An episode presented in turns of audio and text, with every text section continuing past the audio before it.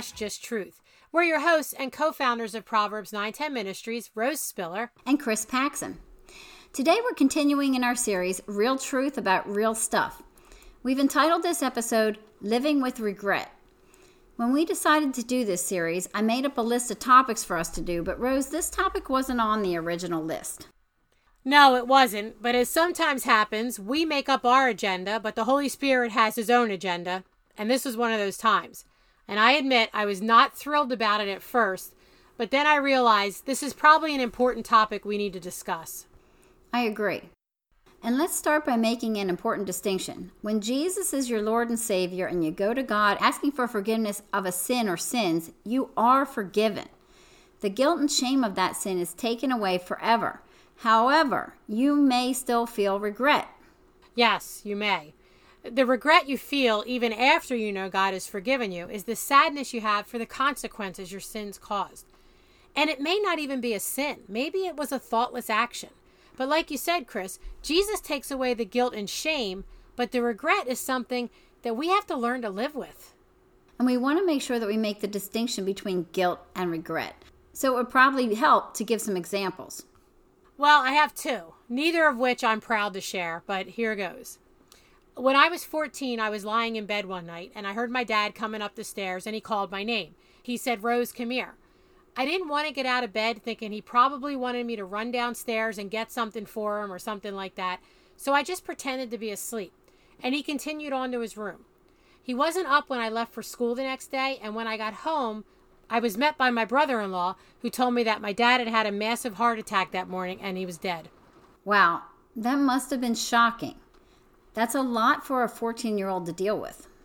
It was. And at the time, I wasn't a Christian and I didn't have any strong Christians around me, so I acted out pretty wildly, but that's another story. I've always regretted that I didn't get out of bed to see what he needed the night before he died. What if he was having chest pains or something? Years later, when I became a Christian, I did ask God for forgiveness for not honoring my father as I should have, but the regret was still there. And I know from talking to you that that regret has been compounded recently, hasn't it? It has. Fast forward 40 years later to just this past May. My mom was 87, living in a really nice assisted living facility. It was about an hour from my house. She'd been in and out of the hospital with some issues, and we knew she didn't have a lot of time left. Just about every day in the 33 years I'd been married, I called my mom to check in on her.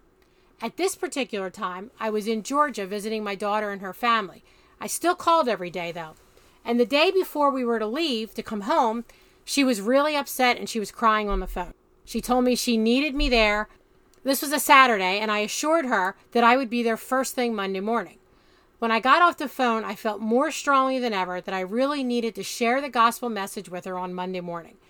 We had had many talks about salvation and faith, but I felt like I needed to sit down and lay it all out for her. Yeah, I know how often you've prayed for your mom, and, and I know how often you've tried talking to her about Jesus. And she seemed like she was more receptive over the last year. She was, which was why I was really pumped to have a good talk with her. I ended up getting really sick that night, though, and my husband and I decided to just start driving home late Saturday night, early Sunday morning, since neither of us were sleeping anyway. Well, our usual 10 hour drive took over 12 hours because we had to keep stopping for me. I was laying in the car feeling dizzy, I was nauseated, I was miserable. But I kept thinking I should call my mom and check in with her. But then I decided to try and sleep it off and I would call her when I got home. Well, when we got home, I felt even worse than ever and I went to bed. My son even called and said he was thinking about going to visit her and he asked if I wanted to go. I told him that I needed to go to bed and sleep off whatever it was I had so I could go see her first thing in the morning. I even told him it was late in the day and my siblings were probably there, so he didn't need to run down. Well, the next morning at 7 a.m., my sister called me and told me my mom had died during the night. Rose, I get why you were devastated by this, but you didn't do anything sinful where your mom was concerned. I didn't, but I was thoughtless and I was selfish. No matter how bad I felt, I knew she was in a bad place, and I knew how much she counted on me to be her rock and I let her down. Yeah, I don't think you're alone in having done something you really regret and that's too late to fix.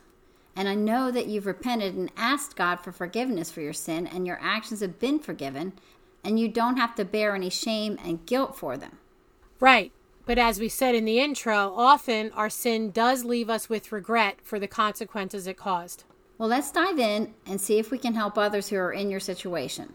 But first, we do need to say that even though you really wanted to witness the complete gospel to your mom one last time, your regret is not that you didn't get the chance to do that, right? No, that's correct. While I do consider it a failure because I didn't do it before I left for Georgia, knowing she didn't have a lot of time left, my failure to not do it didn't affect her salvation because God was completely sovereign over that. Absolutely. And if anyone is listening and you have a similar story to Rose's, you've sinned, or maybe not technically sinned, but have done something thoughtless or selfish, and you're having trouble getting over the regret from your actions, our goal today is to help you be able to move on from that. The first step in doing that, of course, if you haven't done so already, is to repent and ask God for forgiveness. Acts 3, verse 19 says, Repent then and turn to God, so that your sins may be wiped out and times of refreshing may come from the Lord. Chris, when we belong to Jesus and sincerely turn to God with our sin, our slate is wiped clean because it's not our slate God is looking at, it's Jesus's. We need to let that truth really sink in. There's a lot of Christians who can't forgive themselves for something they've done, but that's not the same thing that we're talking about here. No, it's not. If you're a Christian and you cannot forgive yourself for something you've done, or you think that what you've done is so bad God won't forgive you, you need to deal with this or you won't ever be able to have the time of refreshing that Acts promises us. You know, Voddie Baucham said something to the effect that we can look at past sins and feel regret, or we can use them to remind ourselves of God's grace. Many years ago, a pastor said something to me that's always stuck with me. He said, If you're a Christian and you're not forgiving yourself, or you think God's not forgiving you, it's like saying what Jesus did on the cross wasn't enough. You need more. That's a really great way to think about it because that's true. If you come right down to it, that's what it is. And I could add that if you don't forgive yourself or you think God won't forgive you, you're actually calling God a liar. 1 John 1, verses 7 to 10 says, But if we walk in the light as he is in the light, we have fellowship with one another, and the blood of Jesus his Son cleanses us from all sin. If we say we have no sin, we deceive ourselves and the truth is not in us. If we confess our sins, he is faithful and just to forgive our sins and cleanse us from all unrighteousness. God said, if we belong to Him and go to Him in repentance because of what Jesus has done, our sin is wiped away. End of story. So we pray if any of you are suffering with regret and you haven't done this yet, please do it. So, Chris, what about when we've asked God for forgiveness and we understand and accept that that sin is wiped away, but the regret is still there? What help can you offer from Scripture? Well, of course, if you're able to make amends for anything you've done, do that. But if, like in your case, it's too late, then there's another approach we need to take, and it might seem odd to some people. Let's start by laying out a couple key verses. Ephesians 4, verses 26 and 27 says, be angry and do not sin. Do not let the sun go down on your anger, and give no opportunity to the devil. And James 4 says, Submit yourselves then to God, resist the devil, and he will flee from you. Come near to God, and he will come near to you. So you're saying the way to move on from regret is to start with Satan? Yes and no. Let's start with the Ephesians passage. When Paul says, give no opportunity to the devil. He's saying that when we sin, and he's talking specifically here about anger, but you can substitute whatever sin here, we're giving the devil a way to mess with us. Now, Rose, of course, if someone's a Christian, Satan cannot possess them. That's not what Paul's saying here. But God does allow the devil to mess with us, sometimes in really bad ways. But he also gives us a way out of that. The original Greek for opportunity in the Ephesians verse means a place when we're wallowing, for lack of a better word, in regret, we're giving Satan a place to have his voice heard, and that voice will always be lies. So while we'll undoubtedly feel regret for things we've done, even when we know we've been forgiven for them, you're saying that staying in that place of regret and languishing in it gives the devil an opening to mess with us and could turn to sin? That's exactly what I'm saying. And the James verse shows us how to avoid this. Submit yourselves then to God, resist the devil, and he will flee from you. Come near to God, and he will come near to you. So, the only healthy and godly way to deal with our regret is to bring it to God. You know, Chris, I can attest to this. I had a few really bad weeks after my mother died. I was probably the most down I've ever been. And it was more than just grief. I was certainly grieving over losing my mother, but there was a heavy, oppressive feeling. It was my regret, yes, but it was compounded with feelings that I was an awful daughter, an awful person, and I had no business running a ministry for women when I couldn't even get my own act together. And that's exactly what we're talking about, Rose. By you dwelling on your failure, you gave Satan an opportunity to whisper in your ear that those thoughts were valid and that you were worthless. You're exactly right, Chris. And the only way I snapped out of it was by opening my Bible and really reading and digging into Scripture and pouring my heart out to God. And that's the exact definition of drawing nearer to God. Resisting the devil does not mean that you walk around your house denouncing him and ordering him to leave, as we've seen in the movies. It means immersing ourselves in the things of God so Satan doesn't have an opportunity or chance to get a foothold in our lives. That's why he flees, as James says. Yes, God allows him to mess with us, but as we said, he also shows us the way to prevent it. God will fight your battles with Satan. He's the only one who can. We have no power against Satan except the power of Jesus. For our part, we just have to stay focused on God and not get distracted by the devil. Jesus will do the rest. Chris, I think you said the magic word distracted. Look, I know firsthand what it's like to wish you could go back and get a do over. I even know what it's like to obsess. I wondered what my dad and my mom both thought before they died. Were they disappointed in me? Were they mad at me? But in my case, there was no do over and there's nothing I could change. I had to get to the point where I just rested in that God was sovereign over every single aspect of both situations, and that while I may not know what his purposes were yet, I know his purpose was definitely not to have me distracted and paralyzed. That's a great point, Rose. It's easy to get distracted and paralyzed by our regret, and that's exactly playing into Satan's hands. He doesn't need you cursing God, he just wants you not focusing on serving God, or in other words, he wants you distracted. So, why we should always be reading our Bibles, studying Scripture, and praying to God. It is never more important to do these things than when we feel like not doing them because we're distracted by something else. And to add to that, Chris, what got me out of my funk a lot faster was that I recognized what was happening, and when the thoughts of self loathing would come in my mind, I would vanquish them with verses of scripture that say the contrary. I'm sure there's always going to be a part of you that regrets the way things played out with both your parents, but you're not staying in that place, and that's what's most important.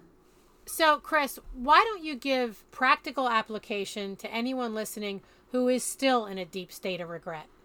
I don't have to give it. Paul already has in Ephesians 6, verses 10 to 18.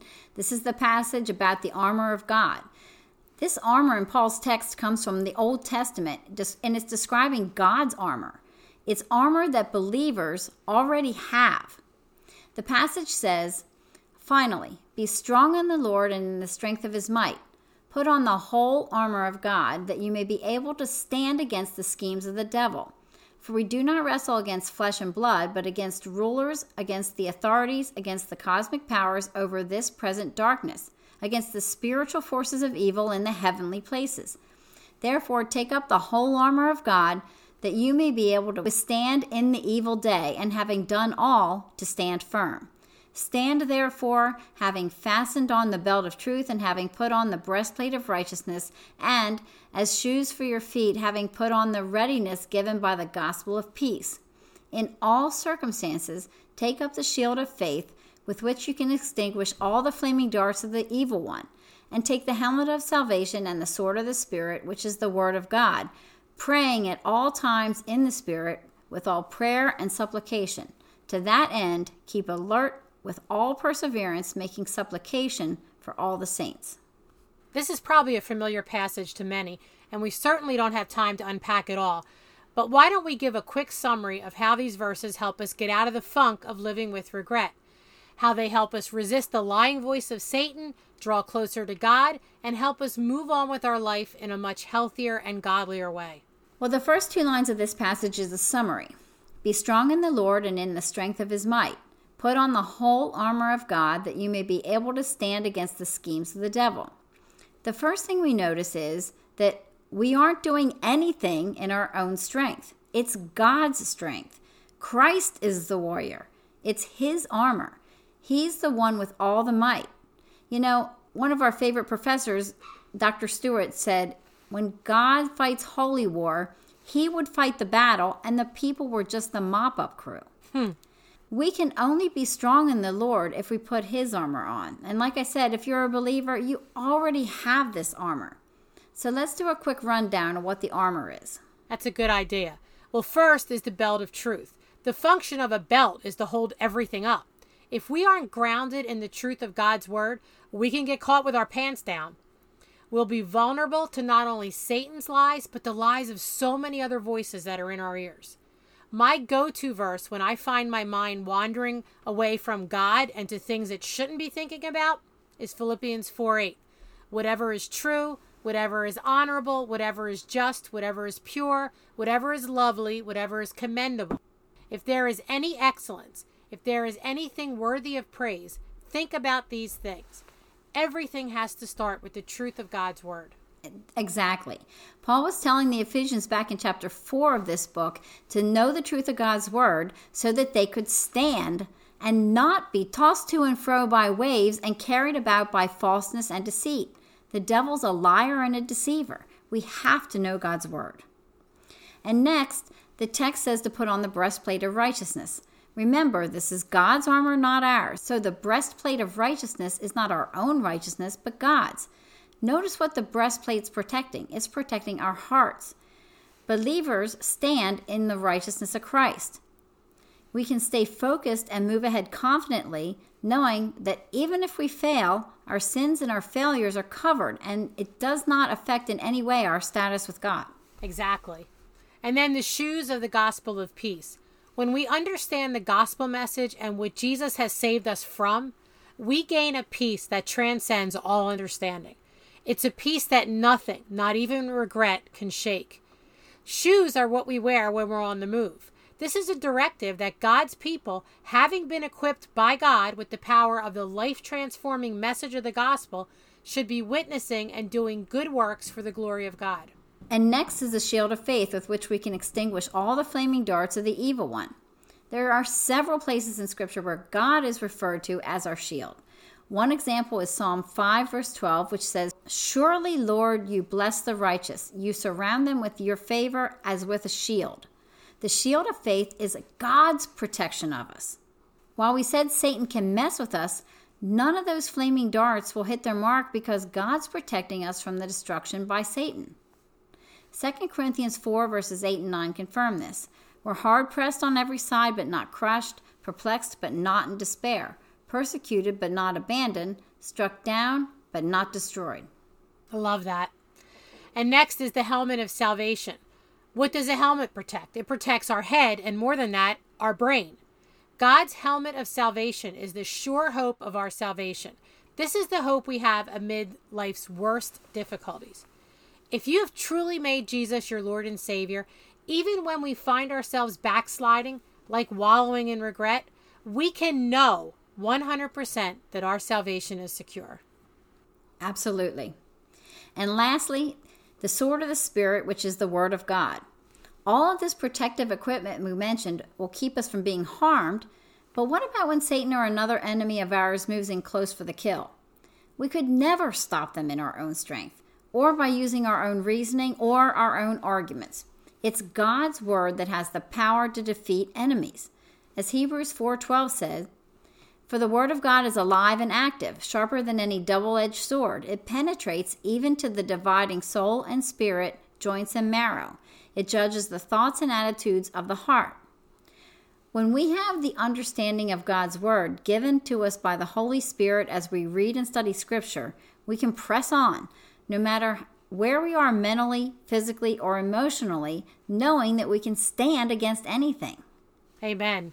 And Chris, Paul wraps all of this up by saying we should be praying at all times in the Spirit with all prayer and supplication. The only way I got out of the dark place I had gotten myself into was by laying it all before God and asking Him to get me out of it.